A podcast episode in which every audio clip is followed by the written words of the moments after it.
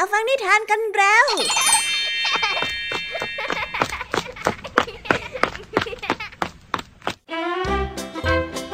สวัสดีค่ะน้องๆ ยินดีต้อนรับเข้าสู่ชั่วโมงนิทานกับรายการคิสเอาในวันนี้พี่แอมมี่และกองทัพนิทานหันษา พร้อมที่จะพาน้องๆ ไปตะลุยโลกแห่งจินตนาการที่เต็มไปด้วยความสนุกสนานและข้อคิดต่างๆกันแล้ว เอาล่ะ ไปตะลุยโลกนิทานกันเลย ในวันนี้พี่แอมมี่มาพร้อมกับเรื่องราวของเด็กชายเส้นได้ ที่เป็นเด็กเกเรไม่ตั้งใจเรียน และนอกจากนี้นะคะ ยังเป็นคนที่ทำอะไรครึ่งๆกลางๆ ไม่ยอมทำให้สำเร็จ ซึ่งนิสัยนี้ของเด็กชายเส้นได้ก็สร้างความหนักใจให้กับแม่เป็นอย่างมากเลยละค่ะด้วยความที่อยากจะสั่งสอนลูกของตัวเอง แม่จึงคิดวิธีอันแยบยลบางอย่าง มาทำให้เด็กชายเส้นได้รับบทเรียนอันแสนแพง เอ๊คุณแม่จะทำแบบไหนกันนะไว้ไปติดตามรับฟังพร้อมกันในนิทานที่มีชื่อเรื่องว่า เด็กชายเส้นได้ของพี่แยมมี่นะคะ ส่วนนิทานในเรื่องที่สองนี้มีชื่อเรื่องว่าเป็ดน้อยไร้เพื่อนมาฝากกัน นิทานเรื่องนี้เป็นเรื่องราวของลูกเป็ดที่เดินเข้ามาในป่าด้วยความโกรธแค้นเพราะมันถูกสัตว์ตัวอื่นๆนั้นล้อเลียน หาว่ามันเป็นเป็ดที่หน้าตาอัปลักษณ์แล้วไม่มีใครอยากจะคบเป็นเพื่อนด้วยและด้วยความน้อยใจจึงทำให้เจ้าเป็ดน้อยตัวนี้แอบนั่งร้องไห้อยู่ในป่าเพียงคนเดียว จนกระทั่งมีใครบางคนเดินมาหยิบยื่นข้อเสนอบางอย่างให้กับเจ้าเป็ด เพื่อแลกกับการเป็นเพื่อนกัน เอ๊ใครกันนะที่เดินเข้ามาหาเจ้าเป็ดในเวลาแบบนี้ ไปรับฟังและติดตามในนิทานเรื่องนี้พร้อม ๆ กันเลยค่ะ กับนิทานที่มีชื่อเรื่องว่า เป็ดน้อยไร้เพื่อน และนิทานภาษาพาสนุกในวันนี้เจ้าจ้อยกับครูพลนั่งคุยกันถึงเรื่องการทะเลาะเบาะแว้งเนื่องจากเจ้าจ้อยไม่เข้าใจว่าทำไมคนถึงชอบทะเลาะกัน ครูพลจึงได้หยิบเรื่องอารมณ์หุนหันพลันแล่นที่มักจะเป็นเอกลักษณ์เฉพาะตัวของแต่ละคนมาอธิบาย แต่ว่าเอ๊คำว่าหุนหันพลันแล่นที่ว่านี้จะมีความหมายว่าอย่างไร ไปรับฟังพร้อมกันในช่วงนิทานภาษาพาสนุกกันได้เลยค่ะ แน่ เป็นยังไงกันบ้างล่ะคะน้องๆ หลังจากที่พี่แยมมี่ได้เล่าความสนุกกันไปบางส่วนแล้ว น้องๆพร้อมที่จะไปตะลุยโลกนิทานกับรายการคิสอากันแล้วหรือยังคะถ้าพร้อมกันแล้ว เราไปรับฟังนิทานเรื่องแรกกันเลย กับนิทานที่มีชื่อเรื่องว่า เด็กชายเส้นได้ ไปรับฟังกันเลยค่ะ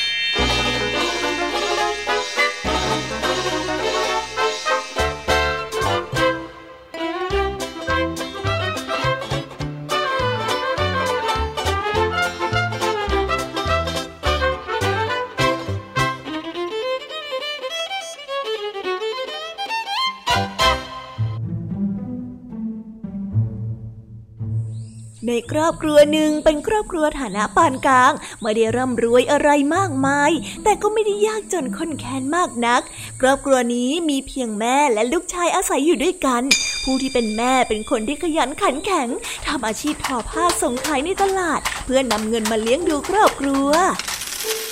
ส่วนลูกชายนั้นมีชื่อว่าเส้นได้ มีนิสัยที่ซุกซนชอบเที่ยวเล่นมากกว่าเรียนหนังสือ พ่อแม่ส่งให้ไปเรียน ก็เรียนบ้างไม่เรียนบ้างทำให้ยากที่จะเกิดความรู้ เพราะว่าไม่สามารถนำวิชาที่เรียนมาปฏิประต่อกันได้คนเป็นแม่นั้นกลุ้มใจเหลือเกิน ที่มีบุตรชายไม่สนใจการเรียน จึงได้พูดสั่งสอนไปว่าเส้นไดเอ้ย ตั้งใจเรียนหน่อยสิลูก ทำไมถึงได้เกเรไม่รับผิดชอบอะไรเลยแบบนี้นะฮะโอ้ยแม่อะไม่เห็นจะต้องสนใจเรียนเลย เที่ยวเล่นยังสนุกกว่าอีกอะ บ้านเราก็ไม่ได้เดือดร้อนอะไรสักหน่อยนะแม่ โอ้ยฉันละหนักใจจริง ๆ ได้ฟังคำตอบของเส้นได้แล้ว ผู้เป็นแม่ก็ยิ่งกลุ้มใจ ไม่ว่าจะขู่หรือว่าจะปลอบลูกอย่างไร ลูกชายของนางก็ยังคงไม่ตั้งใจเรียน อาจจะมีบางครั้งที่เส้นได้นั้นตั้งใจเรียนบ้าง แต่พอนานๆไปก็กลับมาทำนิสัยแบบเดิม คือแอบไปเที่ยวเล่นอยู่ดี นั่นก็คงเป็นเพราะว่าที่เส้นได้ไปเรียนนั้น เขาไม่ได้ตั้งใจเรียนจริง ๆ แต่ทำไปเพราะว่าขี้เกียจฟังแม่บ่นเพียงเท่านั้น แม่ของเส้นได้คิดว่าจะปล่อยไปแบบนี้ไม่ได้เป็นแน่ อนาคตหากลูกชายไม่มีความรู้ติดตัว คงจะต้องลำบากแน่นอน นางจึงได้คิดอุบายออกมาเรื่องหนึ่ง ในทุกๆวันแม่ของเซนได้ยังคงทอผ้าไปเรื่อยๆ จนถึงวันที่ทอไปได้แค่ครึ่งผืน แน่นอนว่าเส้นได้นั้นเห็นแม่ของเขานั่งทอผ้าอยู่ตลอด ในเย็นวันนั้น หลังจากที่เส้นได้ได้กลับมาจากการเที่ยวเล่น เพราะไม่ยอมไปเรียนให้เรียบร้อย อยู่ดีๆ แม่ที่กำลังนั่งทอผ้านั้นก็ได้เอากันไกล แทงทะลุผ้าที่ทอไปแล้วครึ่งผืนจนขาด เซนไดเห็นแบบนั้นก็ตกใจมาก และได้รีบวิ่งเข้าไปสอบถามแม่ ว่าสิ่งนี้เกิดอะไรขึ้นแม่ทำไมมันเป็นอย่างนี้อะแม่ทำอะไรอะ และแล้วเส้นได้ก็ได้คำตอบมาว่า แม่ก็ทำแบบที่ลูกทำยังไงล่ะทำอะไรครึ่งๆกลางๆ ไม่มีความรับผิดชอบทอแล้วก็ทำลาย เรียนหนังสือแบบทิ้งๆคว้างๆยังไงล่ะ เมื่อได้ฟังแบบนั้นแล้วเส้นได้ก็ได้สำนึกผิด แล้วก็กลับมาตั้งใจเรียน ซึ่งเป็นหน้าที่ของตนเองอย่างตั้งใจ เพื่อไม่ให้ผู้เป็นแม่นั้นต้องกลุ้มใจ เพราะว่าตนเองอีกเลย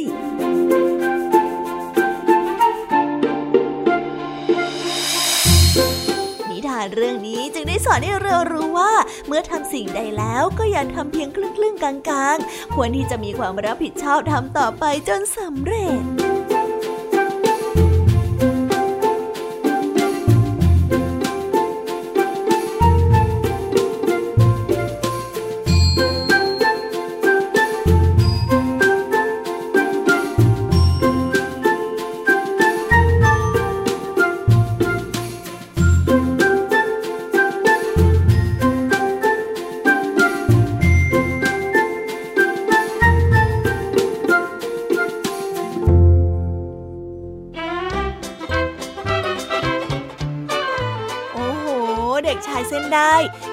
ชื่อจะเล็กนิดเดียว แต่ความแสบนี่ใหญ่โตไปไกลเลยนะคะ พี่ยามี่ฟังแล้วก็เข้าใจเลยค่ะว่าทำไมแม่ของเขา จึงเป็นห่วงได้ขนาดนี้ จากจุดนี้เองจึงทำให้แม่ของเด็กชายเส้นได้ ต้องยอมเสียผ้าทอราคาแพงเพื่อสั่งสอน และสะท้อนให้เด็กชายเส้นได้เห็นว่า การกระทำอะไรที่ไม่ตั้งใจ และล้มเลิกกลางคันนั้น จะส่งผลเสียอย่างไรบ้าง ซึ่งหลังจากที่แม่ได้ทำตัวเหมือนกับเด็กชายเส้นได้ไปแล้ว ก็ดูเหมือนว่าเด็กชายเส้นได้จะได้เรียนรู้อะไรบางอย่างขึ้นมานะคะ และก็เปลี่ยนเป็นคนละคนเลยทีเดียว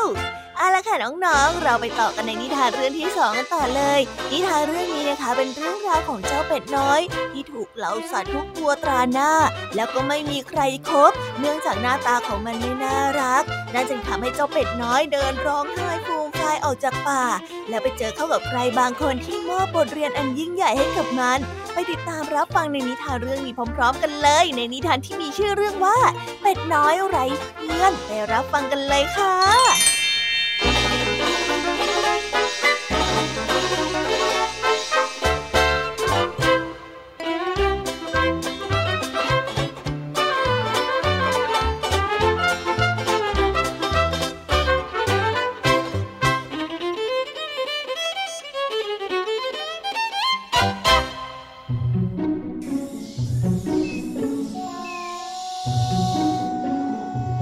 ท้องทุ่งสีเขียวขจีในหน้าร้อน ลมเย็นๆได้พัดแผ่วเบาผ่านหญ้า จนเสียงดังสู้ฟ้าเบาๆ บนทางเดินของริมสระในบ่ายแก่ๆวันหนึ่งมีลูกเป็ดตัวหนึ่งเดินไปและเดินมา หน้าตาหงอยเหงา เพราะว่าไม่มีเพื่อน เนื่องจากลูกเป็ดตัวนี้เป็นลูกเป็ดที่หน้าตาขี้เหร่มีตุ่มขึ้นเต็มใบหน้า จึงเป็นสาเหตุที่ไม่มีใครอยากเข้าใกล้โถ น่าสงสารเหลือเกิน ใครๆก็ไม่อยากคบเจ้า คงจะเป็นเพราะแผลนั่นละสินะ เพราะว่าข้าเองนะ่ะก็ไม่อยากจะคบกับเจ้าเหมือนกัน ลูกวัวที่เล็มหญ้าอยู่ไม่ไกลจากริมสระได้ร้องทักขึ้น อย่างไม่กลัวว่าลูกเป็ดนั้นจะเสียใจ ฮะ เราไม่อยากคบเพื่อนใจร้ายอย่างเจ้าเหมือนกันนั่นแหละ ลูกเป็ดได้ตะโกนตอบไปด้วยความโมโหและความเสียใจ จากนั้นมันก็ได้เดินหนีไปพักเงียบๆตัวเดียว ที่ใต้ร่มไม้ใหญ่ เรื่องที่ลูกวัวพูดเมื่อกี้ยังคงทำให้มันนั้นเสียใจอยู่ และรู้สึกเศร้ามากกว่าเดิม เฮ้ยทำไมต้องพูดอย่างนั้นใส่เราด้วย ขณะที่ลูกเป็ดกำลังนั่งเศร้าอยู่นั้น หมาป่าโจเล่ก็ได้เดินมาพบเข้า จึงได้เข้ามาพูดคุยและทำทีว่าจะเป็นมิตรด้วย นี่ลูกเป็ดน้อยทำไมเจ้าถึงดูเศร้าแบบนั้นล่ะ เพื่อนๆของเจ้าหายไปไหนกันหมดหรอ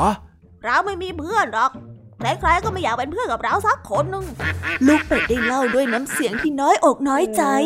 หมาป่าได้ยินแบบนั้นก็ยิ้มอยู่ในใจ แต่เสแสร้งตีหน้าเศร้าและได้ตอบกลับไปว่า งั้นเอาอย่างนี้ดีไหม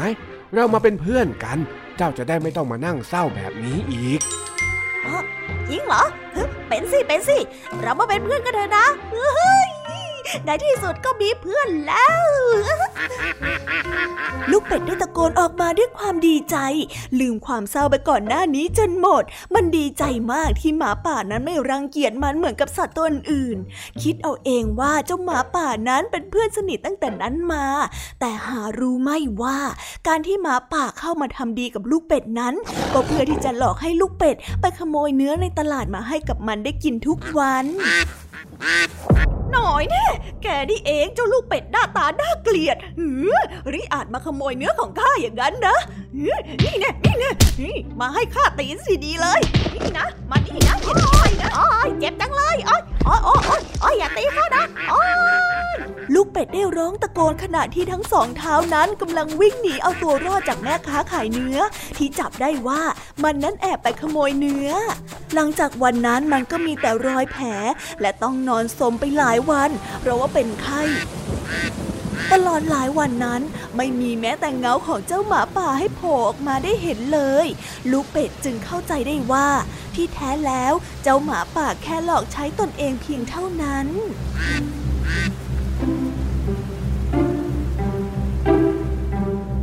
นิทานเรื่องนี้จึงได้สอนให้เรารู้ว่า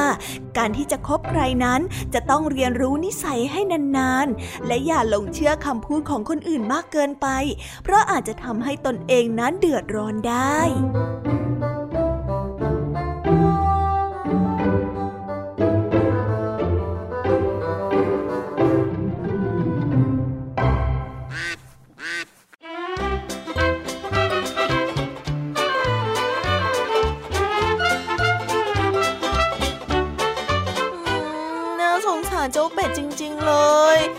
เดินหนีสังคมที่โหดร้ายเข้ามาในป่า หวังว่าจะมีสุนัขจิ้งจอกเป็นเพื่อน แต่มิตรภาพที่เกิดขึ้นนั้นก็เป็นเพียงแค่การหลอกใช้ให้ลูกเป็ดทำตามความต้องการของหมาป่าทำไมกันนะสังคมแบบนี้ถึงได้โหดร้ายกับเจ้าเป็ดน้อยจังเลยทำไมทุกคนต้องทำร้ายน้ำใจเจ้าเป็ดเฮ้นี่นะถ้าพี่แยมมี่เข้าไปในนิทานได้แล้วก็จะกอดเจ้าเป็ดแล้วก็ขอเป็นเพื่อนที่แสนดีต่อกันแบบไม่หวังอะไรตอบแทนเลยค่ะ ใครที่เห็นเพื่อนๆคนไหนถูกรังแก ก็ควรที่จะสงสารเพื่อนและเข้าไปให้กำลังใจเพื่อนเช่นกันนะคะ อย่าปล่อยให้เพื่อนตกเป็นเหยื่อของความรุนแรงแบบในนิทานเรื่องนี้นะ เอาละค่ะน้องๆ ตอนนี้ก็จบนิทานในส่วนของพี่ยามีกันลงไปแล้ว เราไปต่อกันในช่วงนิทานภาษาพาสนุกกันต่อเลยวันนี้เจ้าจ้อยสังเกตเห็นว่าตัวเองนั้นเป็นคนใจร้อน ที่พร้อมจะทะเลาะกับทุกคนอยู่ตลอดเวลา ซึ่งครูพลก็ได้ช่วยพิจารณาด้วย ไปติดตามเรื่องราวความสนุกและความหมายของคำว่าหุนหันพันแล่นพร้อมกันในช่วงนิทานภาษาพาสนุกกันได้เลย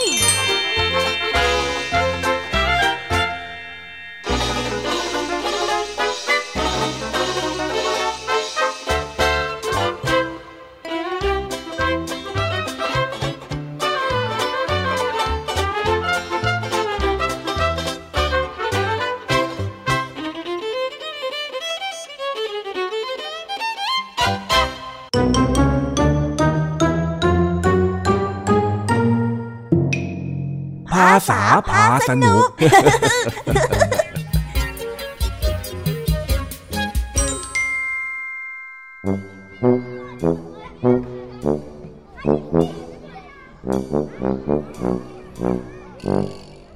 เจ้าจ้อยเดินมาหาครูพลที่ห้อง ระหว่างทางก็เดินสวนกับรุ่นพี่ป .6 ที่ดูท่าทางหงุดหงิดงุนงาน อมาถึงห้อง ก็เลยได้รู้ว่ารุ่นพี่คนนั้นเพิ่งมีเรื่องทะเลาะวิวาทมา นี่เลยเป็นโอกาสให้ครูพล ได้สอนเจ้าจ้อยเกี่ยวกับข้อเสียของการใช้ความรุนแรงนั่นเอง นี่แหละจ้อย ทั้งหมดก็เป็นอย่างที่ครูเล่านี่แหละ เธอเองก็อย่าทำนิสัยแบบนี้นะรู้ไหมถึงว่าตอนแรกผมก็งง ว่าทำไมพี่เปาป .6 เขาถึงได้เดินหน้าฟัดหน้าเวียงออกมาจากห้องครูพลน่ะ ดูสิ ขนาดว่าครูตักเตือนเรียบร้อยแล้วนะ ว่าอย่าใช้ความรุนแรงอะ แต่ก็ยังจะเดินฉุนเฉียวให้รุ่นน้องเห็นอยู่แบบนั้นน่ะผมไม่เข้าใจเลยว่าทำไมคนเราต้องทะเลาะกันด้วย การที่คนเราทะเลาะกันเนี่ยมันก็มีหลายสาเหตุนะจ้อย เราเดาไม่ถูกหรอก แล้วสาเหตุที่คนส่วนใหญ่โกรธ จนต้องทะเลาะกันนี่มันมีเรื่องอะไรบ้างหรอครับครู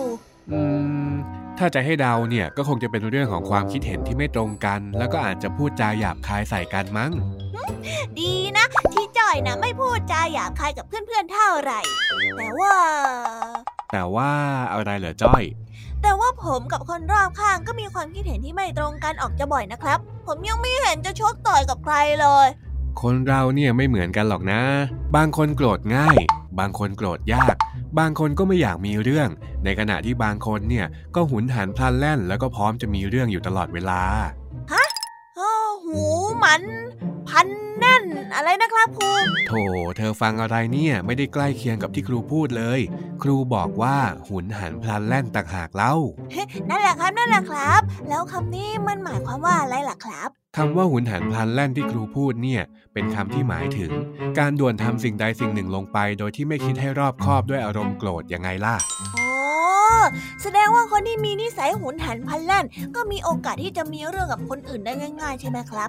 อืม จะว่าอย่างนั้นก็ได้นะ เพราะว่าความหุนหันพลันแล่นเนี่ยมันก็คือการทำตามอารมณ์โดยไม่ยั้งคิด ไม่นึกถึงผลเสียที่จะตามมา จนอาจจะเผลอทำตามใจตัวเองไปซะหมดยังไงล่ะ เอ๊ะแล้วอย่างนี้เราจะรู้ได้ยังไงล่ะครับ ว่าเราเป็นคนหุนหันพลันแล่นหรือเปล่า งั้นเธอลองตอบมาหน่อยสิว่าเวลาที่โกรธเจ้าแดงมากๆเนี่ย เธอเคยคิดอยากจะมีเรื่องกับเพื่อนไหมอืม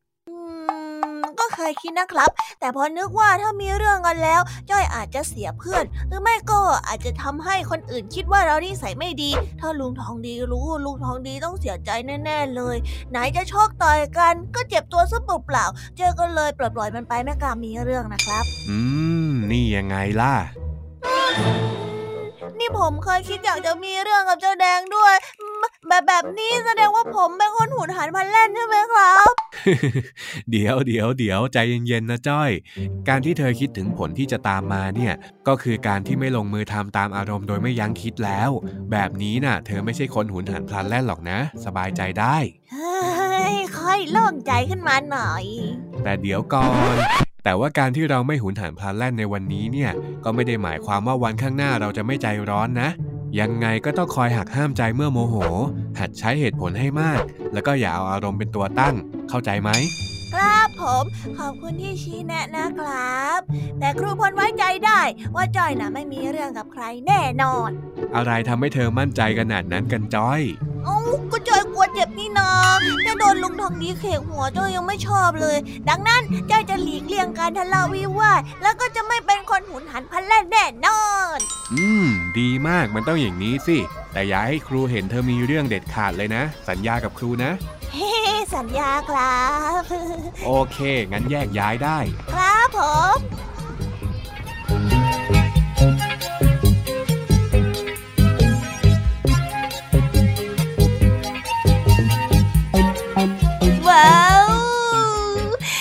ไปแล้วนะคะ สนุกสนานกันไม่น้อยเลยทีเดียวสำหรับวันนี้เรื่องราวความสนุกก็ต้องจบลงไปแล้วละค่ะ พวกเราและรายการคิสอาวก็ต้องขอบอกมือบายบายกันไปก่อน ใครที่มารับฟังไม่ทันสามารถไปรับฟังย้อนหลังได้ที่ไทย PBS Podcast นะคะ วันนี้จากกันไปด้วยเพลงเพราะๆในช่วงสุดท้ายของรายการ แล้วไว้เจอกันใหม่ในตอนถัดไปสำหรับวันนี้ สวัสดีค่ะบายบายเป็นเด็กดีของคุณพ่อคุณแม่นะคะ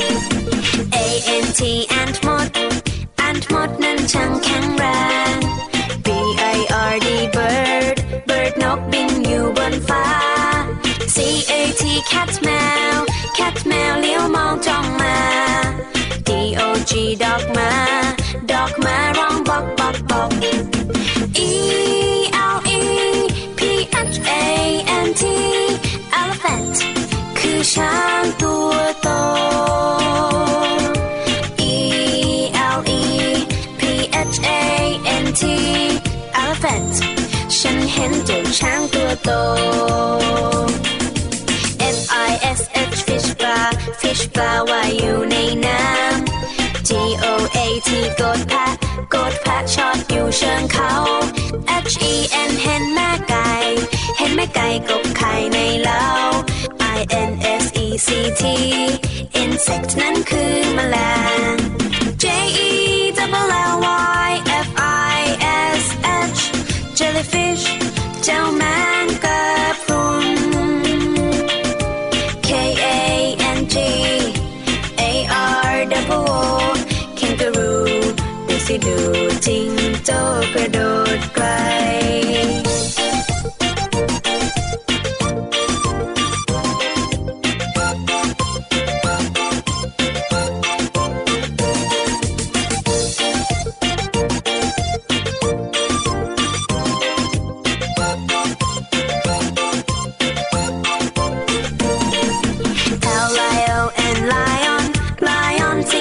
เจ้าป่า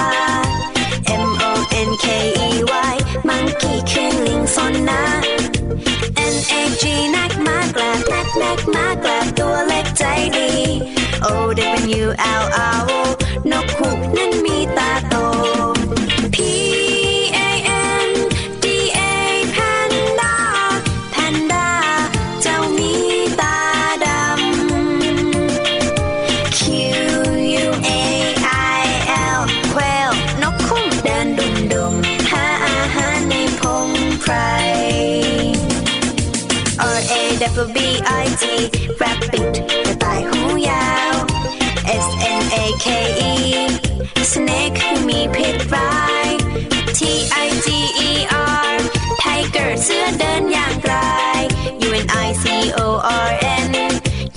born my